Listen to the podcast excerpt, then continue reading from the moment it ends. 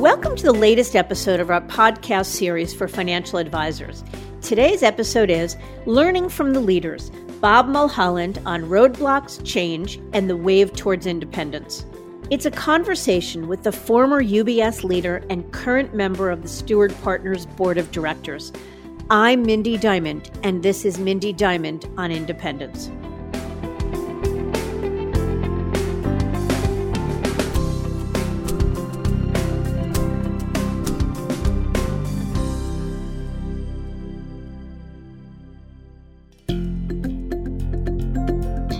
Podcast is available on our website, diamond consultants.com, and on advisorhub.com, as well as Apple Podcasts and other major podcast platforms. If you are not already a subscriber and want to be notified of new show releases, please subscribe right on your favorite podcast platform or on the episode page on our website. And if you find the content in this series to be useful and know others who could benefit from it, please feel free to share it widely.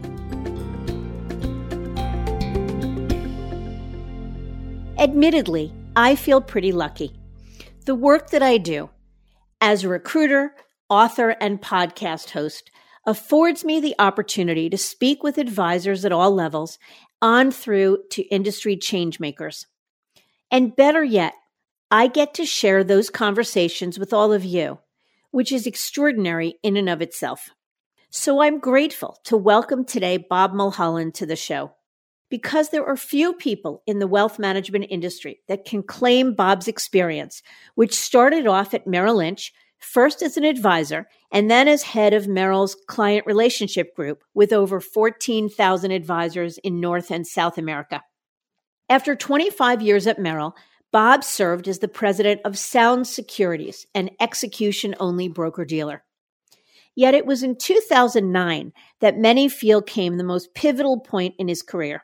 That is when his former Merrill colleague and then UBS America's CEO, Bob McCann, tapped Bob to join him on what McCann called his renewal team at the struggling UBS Wealth Management Unit. UBS was in tough shape following the 2008 crisis. Industry media reports said that advisor headcount within the wealth management group dropped over the next three years from 8,248 to 6,796, and 32 billion in assets walked out the door. But as many will tell you, Bob played a key role in the turnaround of the firm. In conversations with managers at UBS, they tell me what was most compelling about Bob was his previous experience as an advisor, which gave him a unique perspective to truly understand what was important to the sales force, while it was his leadership that helped drive positive change. As Bob McCann's second in command as the head of the Wealth Management Advisor Group, Bob oversaw some 7,000 advisors, plus UBS's investment products and services platform. He retired from UBS in 2015 and in May of this year was named to the board of directors of Steward Partners. I'm excited to have Bob on the show to talk about his long career and get his take on the wealth management world as we now know it. So let's jump right in.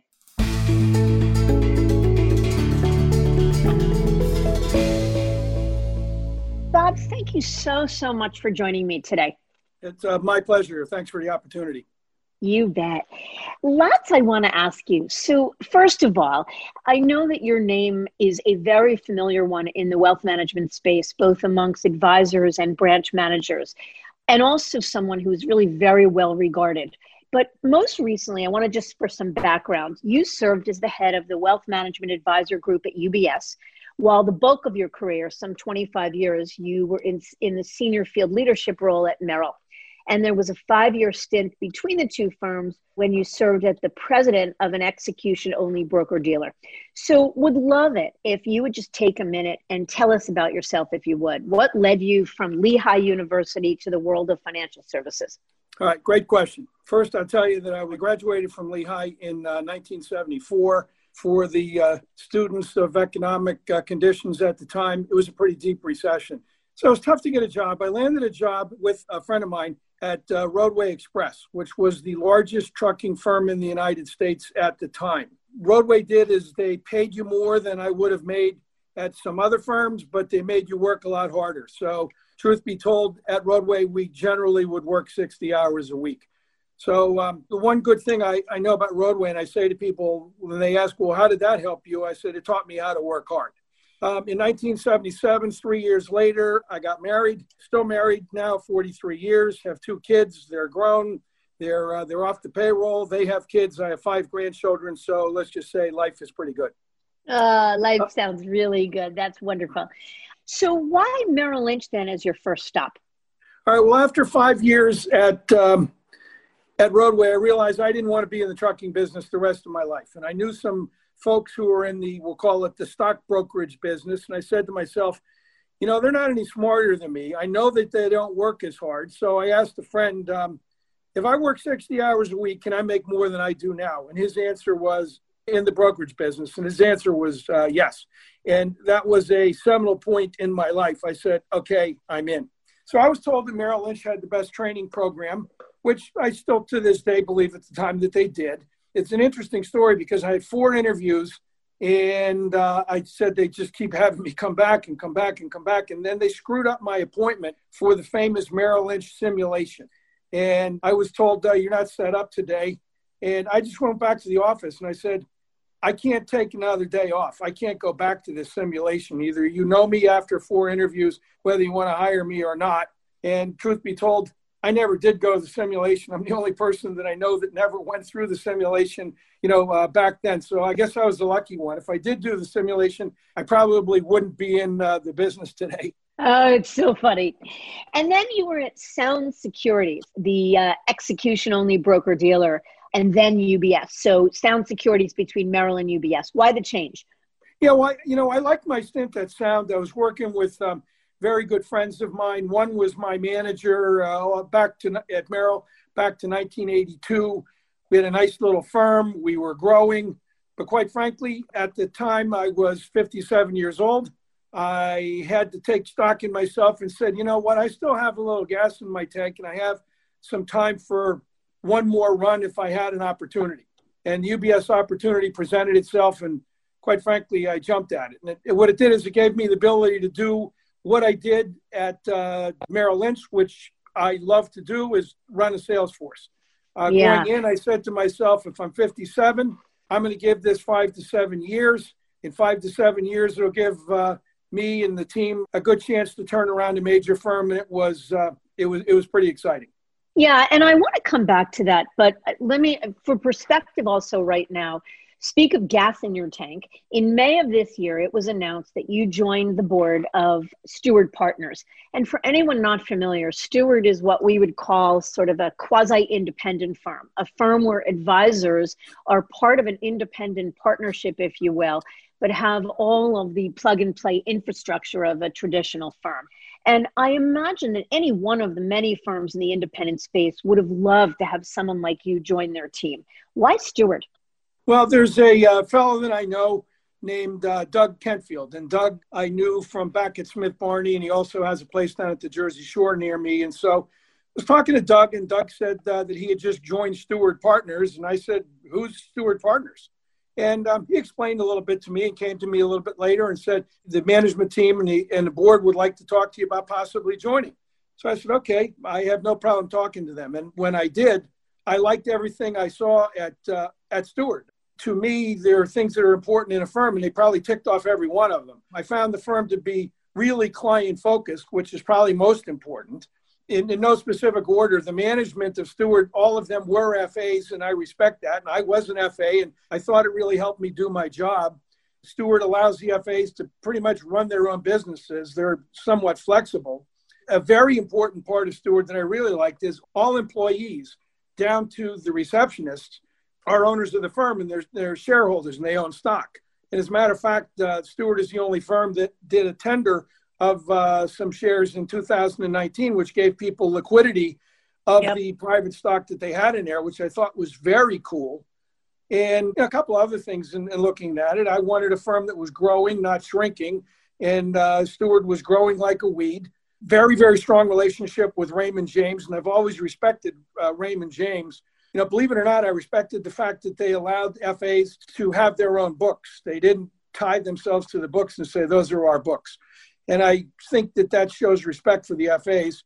And, um, you know, lastly, there's flexibility within Steward. You can be 1099, run your own business, have your own business, or W 2, have your business within Steward. So, quite frankly, when I looked at it, Steward offered everything that I wanted in a firm. Yeah. And maybe the precursor even to that question, and we're big fans of Steward, I might add, but perhaps the precursor to that question is more why the independent space? I mean, I have to imagine that five years ago when you left UBS, while the migration toward independence had already started, it probably wasn't quite as accelerated as it is today. And I find that most wirehouse managers are pretty unfamiliar with the options in the independent space. I mean, your comment, who is Steward, that sounds about right. So, why the independent space? What did you know about it and what appealed to you about it? Um, well, obviously, you know, in the last five years that I've been retired, and even before that, there, there, you saw a wave starting. And so, you know, I still read and I still get things and I read up on independence and I try to keep up with what's going on in the industry. And so, I guess when you think about it, I've always been a fan of the old Wayne Gretzky uh, quote that says, skate where the puck is going to be. So, with this bit of gas I had in my tank, I said, you know, there's been steady movement from large firms to independents. And um, the large firms' FA headcounts have been dwindling. And for what it's worth, I'll give you a few numbers that impress me is that Steward's now only seven years old. And they've gone from their first FA to 130 FAs 16 billion in total assets, 2 billion in uh, net new money this year, which I find to be really good compared to many of the wirehouses. And believe it or not, it was just written up as the 24th largest IR, uh, RIA. So it's a real firm that I saw the ability to go somewhere that was doing in, in excess of $100 uh, in revenue. And down the road, I could foresee multiples of that. And that was kind of exciting. The other reason, big reason, I was very impressed with the quality of Steward's board. You know, one of the first things I did was look at their website and say, okay, if I'm on the board, who am I going to be on with? And quite frankly, my eyebrows went up when I looked because I said, geez, these are senior executives who have been CEOs or in publishing in HR, in government, in private equity. Um, on the board, uh, many people know Charlie Johnston, former uh, Smith Barney CEO. So I'm joining a group of really, really good professionals, not a couple of friends of the Steward CEO and, and president. They're really good, and I'm proud to be with them. So that was that was one of the things that really got me to think, you know, quite clearly about Steward. Yeah, Bob. Let me ask you a question. It is my experience that wirehouse leaders are often very dismissive of the independent space, you know, the whole drinking the Kool Aid thing. What was your sense of the independent space in general and the advisors that you saw moving there when you were at and then left UBS? Quite frankly, I used to think of the independents as a place where substandard FAs would go who, you know, were getting dinged by the larger firms with uh, you know, what would be called the penalty box. They would have a lower payout because they weren't doing enough business or whatever. And it was a, a landing space for them where they can get paid more. And I never really thought of them having the same quality as uh, was in our own firm. But now, now that I'm at Steward, I look and the average FA is uh, approximately a million dollars per FA in, in revenue. So it's pretty much the same. And I'm impressed with the people that have gone there and also the longevity of the people in larger firms who have made a switch after a long time. So um, mm-hmm. my view from the past has been changed uh, 100%. Yeah. What's interesting to me is that the diaspora toward independence began with advisors probably a decade ago. And every wirehouse manager at that time dismissed them as just as you said, you know, a place where substandard FAs went. But over time, it became hard to dismiss it as you watch every day billion and five billion dollar teams walk out the door from the wirehouse world. But the second phase of the migration was where wirehouse managers began to move toward the independent space. Some of them because they were forced out and into it, and others, many others, proactively because they began to see what the advisors began to see. And that was exciting. So let me ask you a question. What were you hearing and seeing from advisors and managers in the field at UBS prior to your departure? What was the temperature? What was the general sort of sense of things of how happy and content and uh, well serviced they felt? I guess the big thing is that just business was getting much tougher to do every day.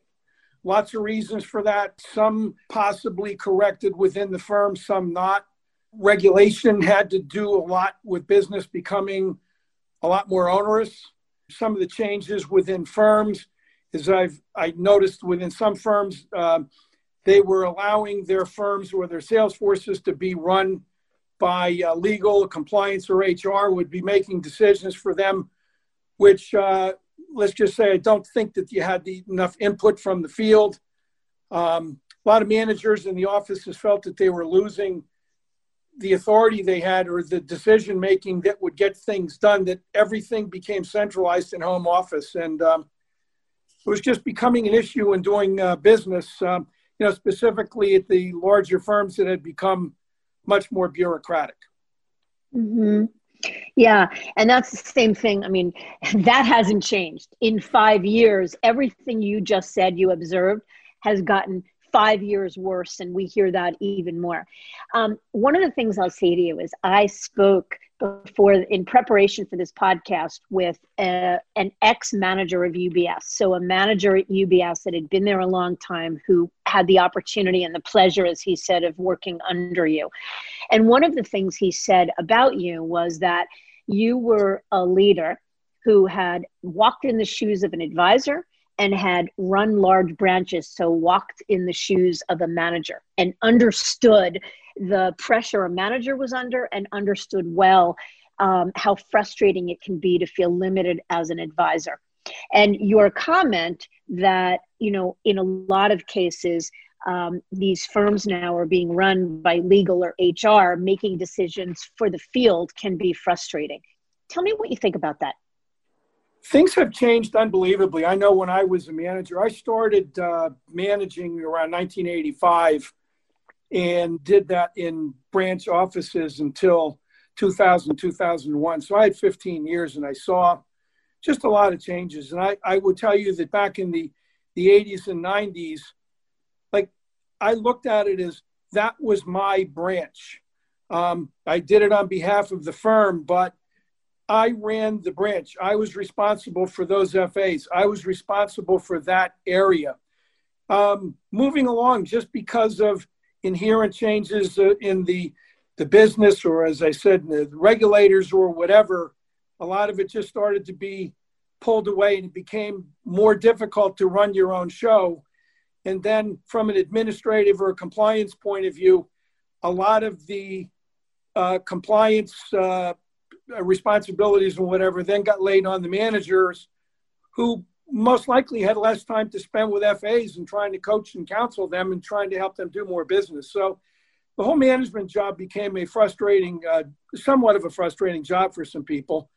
And the objectives that you had to hit probably got harder. I guess I was responsible for some of that at some point in time. But when you hit your objectives, um, I would tell you that a lot of managers were frustrated at some firms that okay, I hit my objectives. Well, I didn't make more money either. So there's just a lot that goes into the branch management stuff that can provide some frustration. And that's why I think some people raised their hand and said, I think it's time for a change. In your opinion, Bob, how did the industry or UBS in particular and the industry at large change over time? I'm going to go back to the beginning when I started, and I, you know, I think about uh, how did I get started, and I was, uh, I was a young guy. I was 27 years old, looked like a young guy. I mean, it was difficult to compete because uh, they'd look at me and say, "How long have you been in the business?"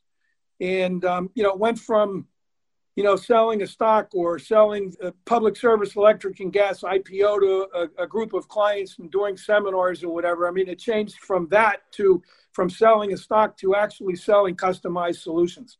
So when you think of the, the decades that went by, the changes were unbelievable. I think that the changes in technology have really been a catalyst for the change in the business.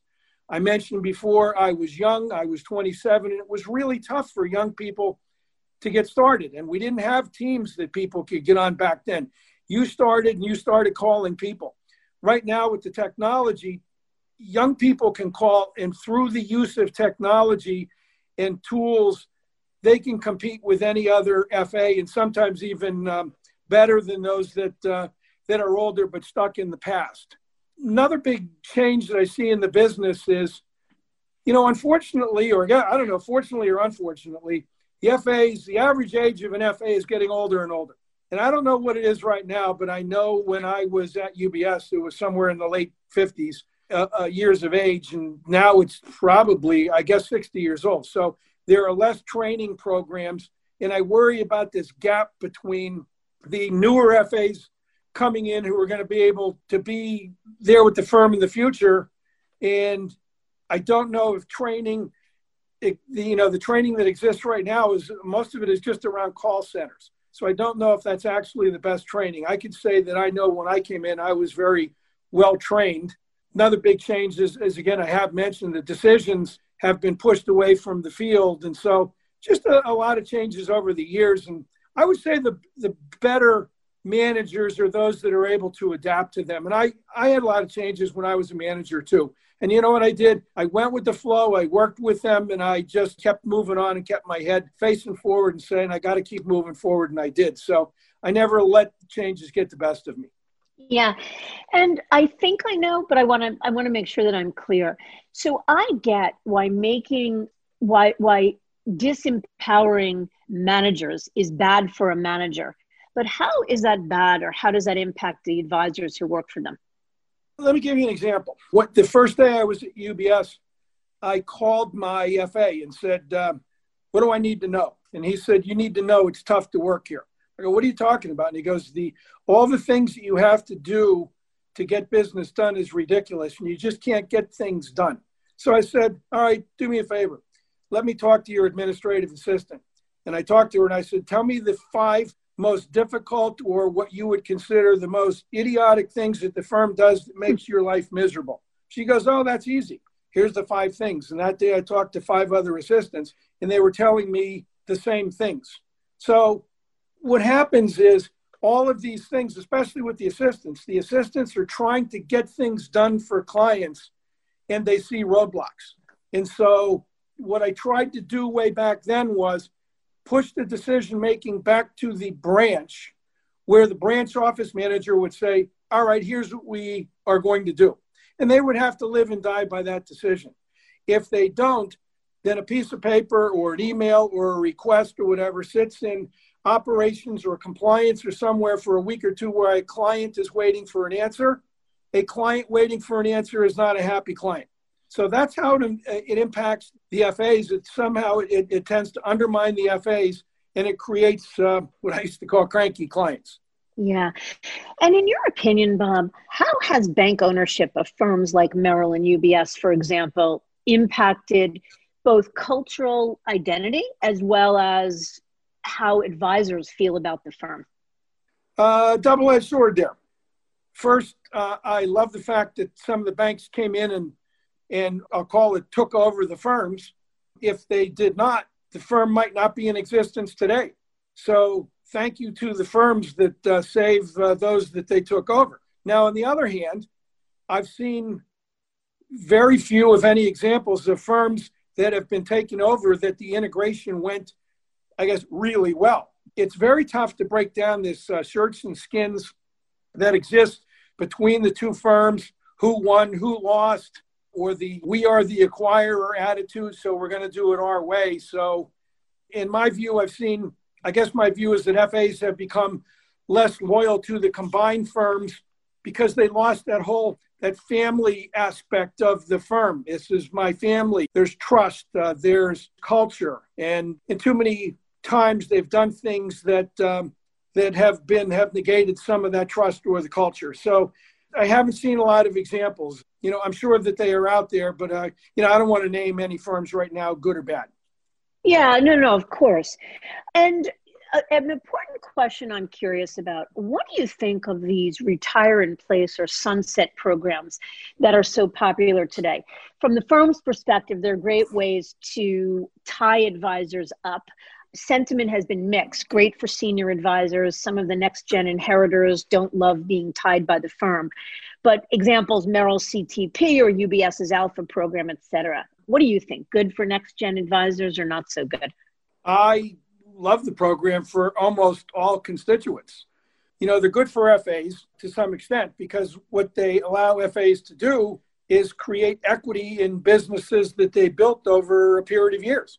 So if I was still an FA right now and I would have been in the business for 41 years, if I decided to retire, it's nice for me to be able to sell the business, so to speak, and get what I built up like any business owner. So in that way, it's good. I think it's very good for clients. And that's probably the more important part because it's a much smoother transition where you're allowed to work with a, a person or a team, you know, rather than get a phone call one day from someone who says, Hey, um, Bob left and I'm handling your account. A little abrupt. So, you know, what it does, is it allows for a very smooth transition.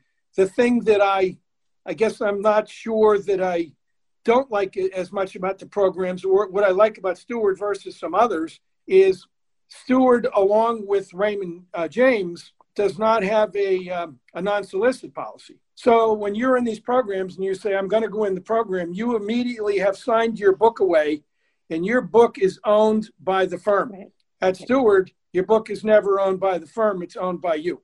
And I kind of like that because it was your book for 40 years.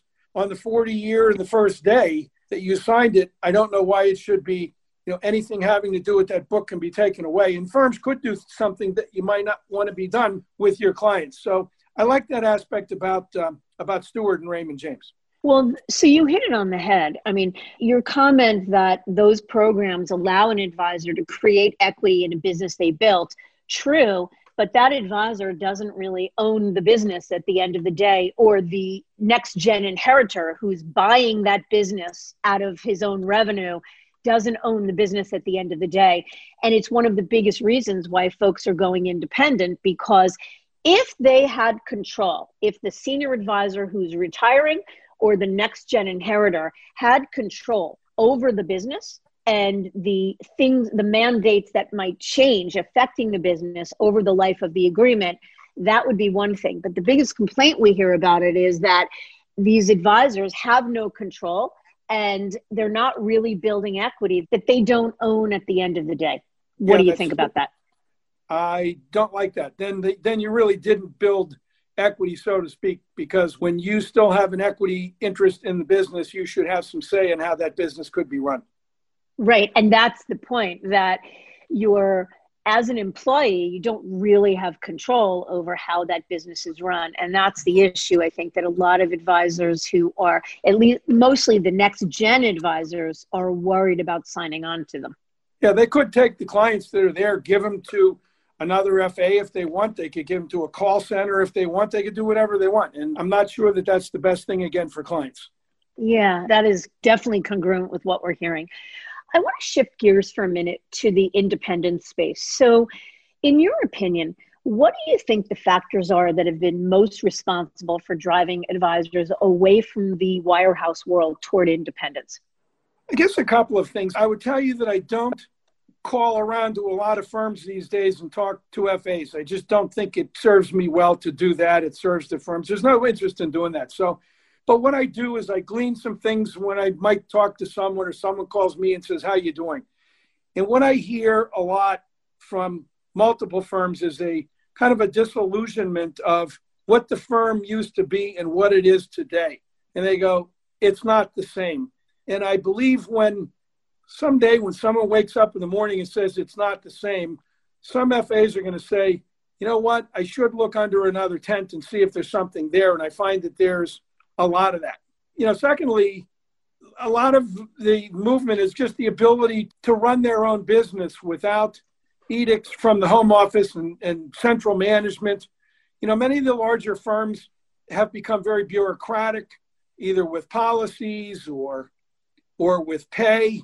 You know, I did a lot of things with pay. I tried to do the best I can, but you know, some FAs have described the, the whole pay issue as death by a thousand cuts. So, you know, one of the things that appealed to me with Steward's is I go, how do you pay people? They go, it's simple. It's 50%. I go, okay, well, what's next? And they go, nothing. There's no small ticket policy. There's nothing for discounting. There's you get paid 50% if you're an employee for Steward's. So I just think a lot of the things together, FAs wake up one day and say, I'm not sure if this is the place that I should be. It's not the same as what I signed up for before. And basically, I would leave it at that and say that that's it. Yeah. And do you think that senior leadership at the big firms take the threat of independence seriously? I do. I think that they have to. They look at the independence, they look at the Cerulli numbers. You know, the last I saw a Cerulli report, it said in 2010, wirehouses were 50% of wealth management revenue. In 2020, it's 40%. That's a mm-hmm. pretty big cut. Of all of the wealth management revenue, that's a huge cut in there. So they have to take it seriously. You know, every now and then I stick my nose into uh, AdvisorHub and AdvisorHub has this recruiting scorecard in there, and I look and see, I wonder what's going on. And I can't find a wirehouse in the top 10 in recruiting in there. So I don't talk to the, the management of, of the other firms, but I know that if I was there, I would be taking it seriously. So I think that they would have to uh, uh, also. And what do you think they're going to do about it? In other words, if they are taking it seriously, do you think that there are other things they will do to stem the tide of attrition? and and or do you think that they will look to launch independent channels of their own? Uh, very interesting question. Structurally, I don't think that there's much they can do. What they have to do is, when you think of it, uh, you know, it's just how do I stem the tide of people leaving? When I go back, I, the word that I used was disillusionment. Give them hope. Give them a place where they want to work is probably the most important thing. Uh, they need to reestablish loyalty and trust to keep their FAs. They need to stop changing things every year. The big firms have to work hard to establish a culture where FAs are, again, really proud to work and want to work at. And they've done a number of things that haven't instilled trust or loyalty to the firm. I'll give as an example that a lot of the, the firms will have these non solicit policies. And I don't think, on one hand, you, you say, give us all of your trust and loyalty. On the other hand, you say, well, you can't talk to your client if you take, you know, if you leave the firm. I'm not sure that there's an equal sign between those. So I don't think that many of the firms are going to start an independent within their firm. I just think there's too much conflict in having multiple FA delivery channels where one FA sitting at a desk doing business one way and one is doing another. I think it's been tried before and I don't believe it's been so successful. So I really don't think big firms are going to launch independent channels within their firms. And I also have the suspicion that if they do, there's a cost to doing that. And right now, I don't think that any firm wants to take on additional cost to reduce uh, profitability. So I don't think that that's going to happen. So it brings up an interesting point because while it seems logical to me and you that when I say what do the firms need to do to prevent attrition, it seems logical. Give people hope, give them a place where they want to come to work, establish trust and loyalty. Yet, what they're doing instead of doing those things or taking actions that would instill more trust and loyalty, instead, they're seeking to tie more advisors up via this these retire in place programs. And again, while the retire in place programs can be very good for a senior advisor, it allows him to monetize his life's work. It isn't always in the best interest of the next gen, and certainly shouldn't be the only way. It certainly doesn't do a lot to engender trust and loyalty. So it feels like they've sort of got it wrong. Do you agree with that? Yes, there are, there are two things that they can do. One is just tone down the bureaucracy a little bit. And I'm not saying blow up compliance or regulatory or whatever. Maybe even it's it's more communicate better as to why they are doing some things or why they have to do things. I think communication is a major part of of trying to establish uh, trust and loyalty within the uh, the FA rank. So I, I do believe that there's a lot to do that have nothing to do with making major changes in the firm. It just has to do with showing respect of FAs in what they do and make sure that the FAs know that they're important and feel loved. Yeah, I think that's a good respect is a good word. I think that a lot of what goes on in the major firms feels like a lack of respect. The advisors feel more like a distribution mechanism as opposed to a person that the firm, you know, really cares about. Let me go back to your role at Steward. So I know you're on the board, but how involved in recruiting or day-to-day operations will you be? I don't think that any board member of any firm should be intimately involved in the day to day. So, um, you know, I've kind of been there, done that. And it was very clear when I came on to Steward, I don't intend to run the day to day, and I don't intend to jump in front of the senior executives who were there, who have done a very capable job of growing the firm and running the firm for the last seven years. And they've done really well. And the board is very, very supportive of them. So if one of them calls me and says, Can I run something by you? I'm certainly going to help answer the question. You know, like a lot of what I have is what they call institutional experience. A lot of things that they run into, I've probably run into myself over the last 40 years, and I'm happy to help.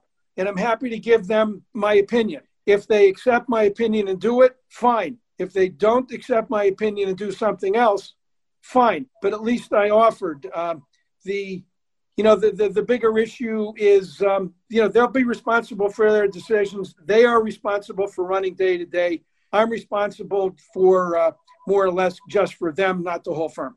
Mm-hmm. And how about recruiting, Bob? I mean, I have to imagine that there are plenty of advisors that read what I read. When I read that Bob Mulholland joined the board of Steward, I said, wow, good for Steward since you've joined the board, have some of the advisors that know you and respected you while you were at UBS reached out to you? And what are you hearing from them? I've talked to a bunch of advisors from uh, Steward along the way. Uh, we had a call. I gave them my phone number and say, if, uh, if you're interested, give me a yell. And so a lot of FAs took me up on it. And I'm glad that they did because it gave me the opportunity to talk to them about how we doing? What are you doing? If you were me, what would you uh, relay to the senior management? So the people at Steward I found are um, they're very happy. Uh, they and I'm not saying that to try to you know be the salesman or anything, but many of them are long tenured FAs who are at some other firm for 10, 20, 30 years, and they just figured out I, I want something different, and they came over, and now they say, look, I uh, love it here. And one of the reasons is they go, we're all owners of the firm, we're shareholders, and that's important to them. And it, maybe at a smaller firm, it's different than you're a stockholder in a larger firm, but they are owners, and everyone is owners, and they feel as partners. Um, a lot of them comment to me, it's much easier to do business here.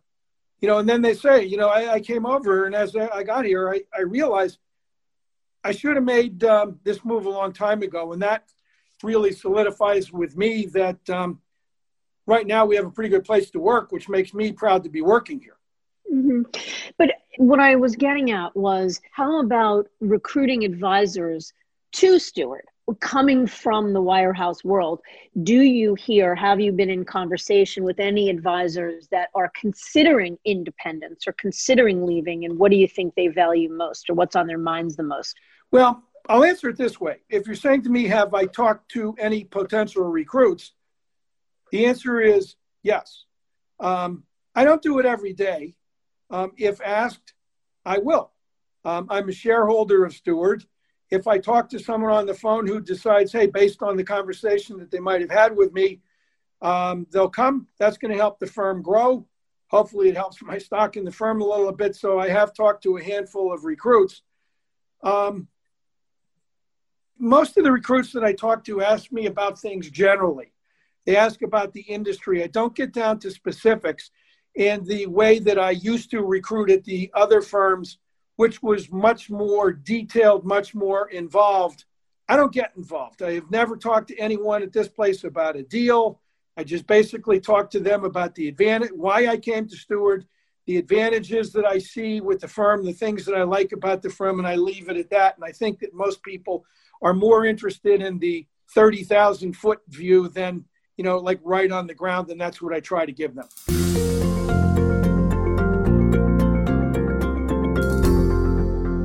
So when those folks ask you, you know, hey, you've had four decades of experience, where do you think the industry headed? I mean, it's changed a whole lot in the last four decades. So where do you think the industry is headed and what do you think's coming next? Again, another interesting question. And when you you sit back and I think about my career and you know the number of years, I, I look and I say, wow, what I did when I came in and what the FAs are doing today is entirely different. I came back, I only did transactions. I'd call people on the phone and say, We have the best research, so that'll help you with your stock picking. We've come a long way from there. You know, the next big thing in the industry, and I'll call them seismic shifts, was the whole issue of, of asset gathering and, and actually paying FAs based on the amount of assets. And I think that that was a major change in the industry.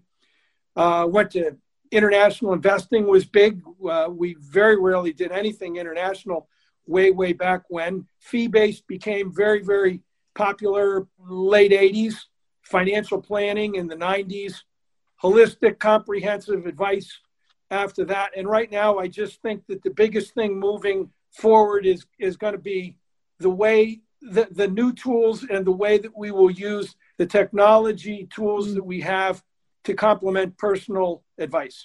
So, Bob, with respect to technology, do you think that the big firms and the independent firms are on a level playing field? Do you think that they can compete easily with each other? I do believe that the big firms and the independents are on the level playing fields because we can go get about any technology that is available today. The larger firms will have it in house and we will go out and get the best that we can. So, um, yeah, I, I do believe that platform technology, all of that, what is available at one place at a larger firm will be available at a smaller firm. And that's what one of the reasons that FAs are saying, I get the same stuff, but I can run my own business. This is a pretty good deal.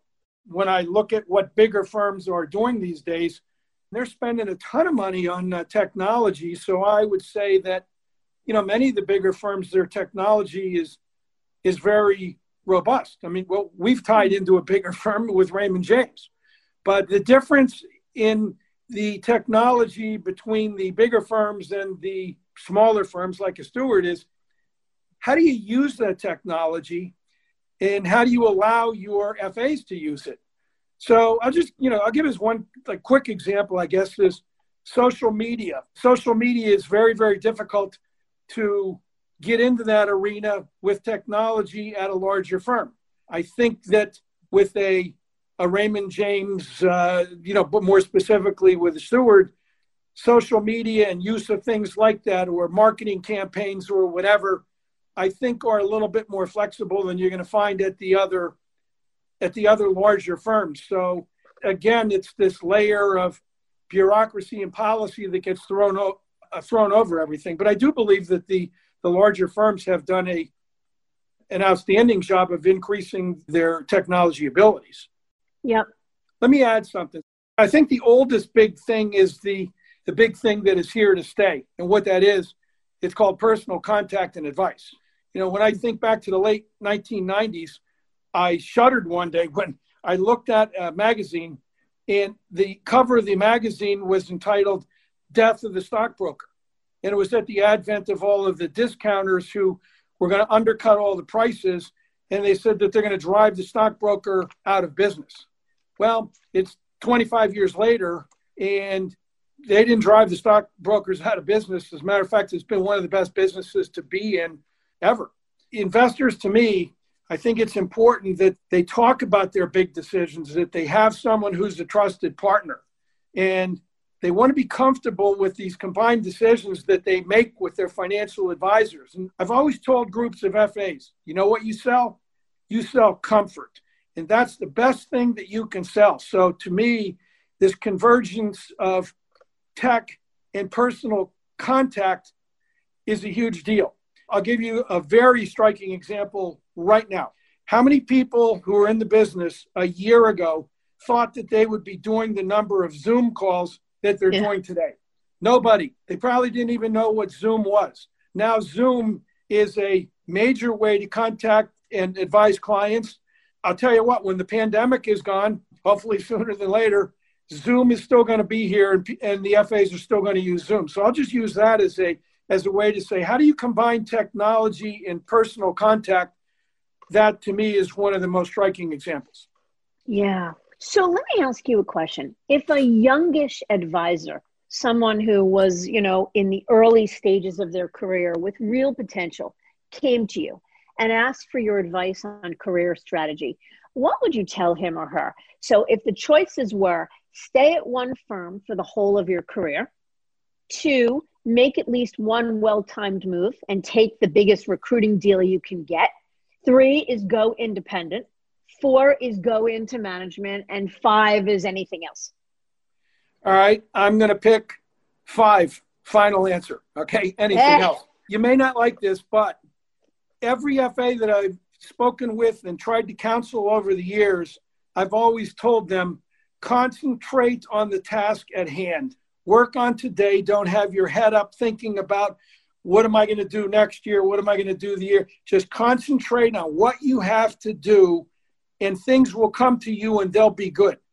What I would tell them is if they ask, How do you think I get in?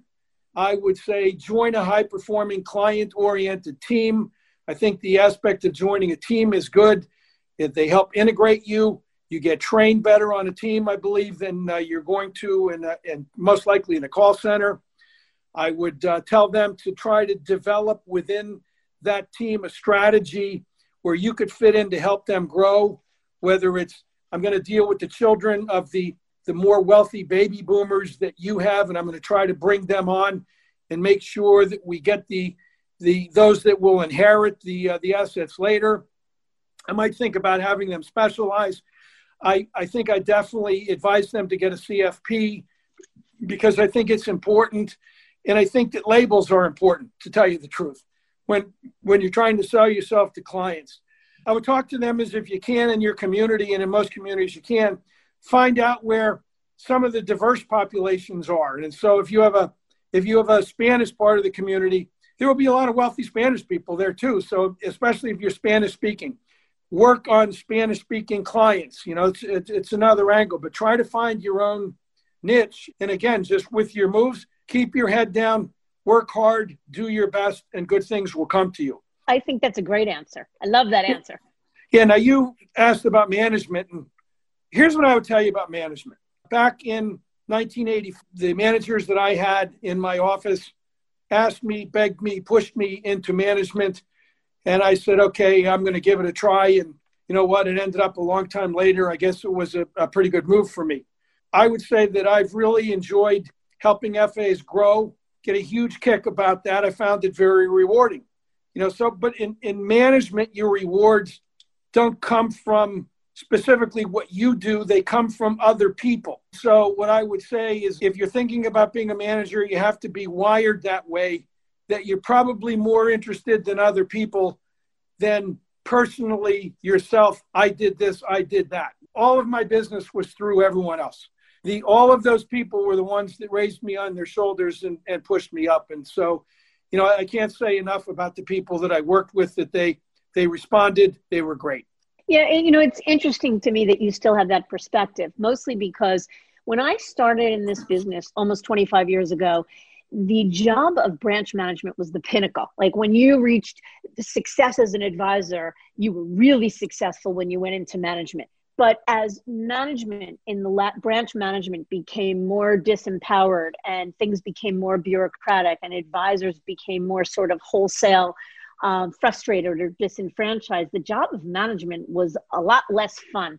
And I think there are a lot of managers, not that they're regretful. I think they'd say the same thing you say that, you know, I I'm filled up by the uh, by aiding and facilitating the success of others, but I'm not sure that it's quite it's viewed with the same sort of aura that it once was.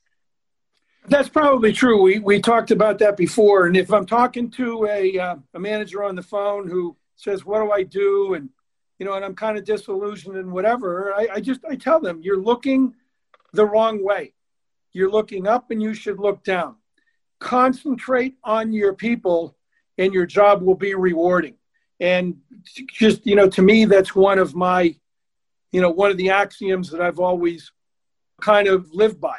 I've tried to make the best decisions that I could over the years. I am a firm believer of the three legged stool that when I make a decision, I have to d- make a decision that's good for the, the firm, that's good for the FA, and it's good for the client. And when all three of them are treated equally and fairly, the stool doesn't fall over. If one of them is treated too fairly or unfairly, the stool falls over. And I would explain that to people too when I talk to them. I go, I deal, I, I'm a three-legged stool principle guy. So this is why I made that decision. This is why it's good for clients, uh, uh, FAs, and the firm. And I have to stick with it because that's the way that I think. So I just think if you're honest with people as managers, they'll cut you some slack and they'll they'll be okay with many of the decisions that you made.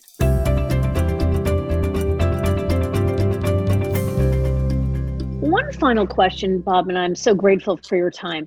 From your perspective, having seen and witnessed firsthand so many advisors' businesses over the years, what are the things that you think the very best advisors do?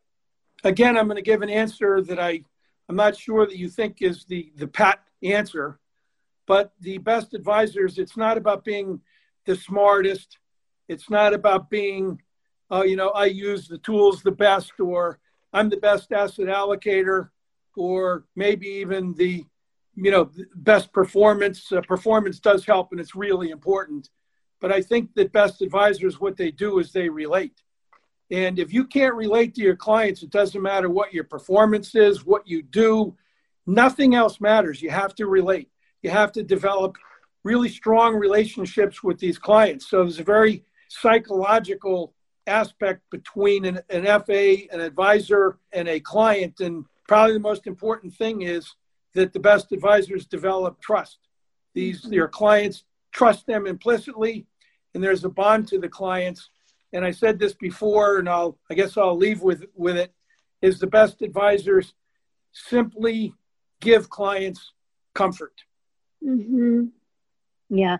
And what a wonderful thing to say, especially in the midst of a pandemic. What more could an advisor do than give their clients comfort? Uh, that is uh, that's true, and that's why that's why I think I, I ended with it. Yeah, well, thank you, Bob. I can't thank you enough for your perspectives, for your your graciousness in sharing them with us, and uh, certainly we're excited to see what's to come with Steward and wish you all the best.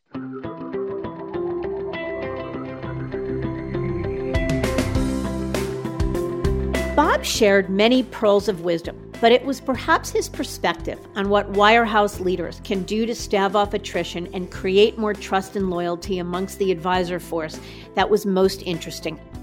That is, to give them hope, respect, more open communication, and a place to come to work that they enjoy. Sounds pretty simple to me. I thank you for listening, and I encourage you to visit our website, diamond consultants.com, and click on the Tools and Resources link for valuable content. You'll also find a link to subscribe for regular updates to the series.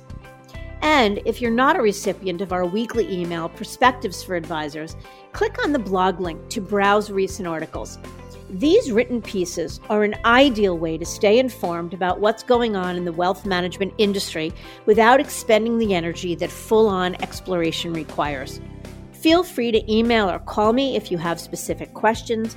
I can be reached at 908 879 1002 or by cell at 973 476 8578 or by email at mdiamond at diamond-consultants.com.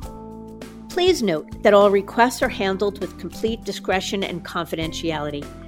And again, if you enjoyed this episode, feel free to share it with a colleague who might benefit from its content.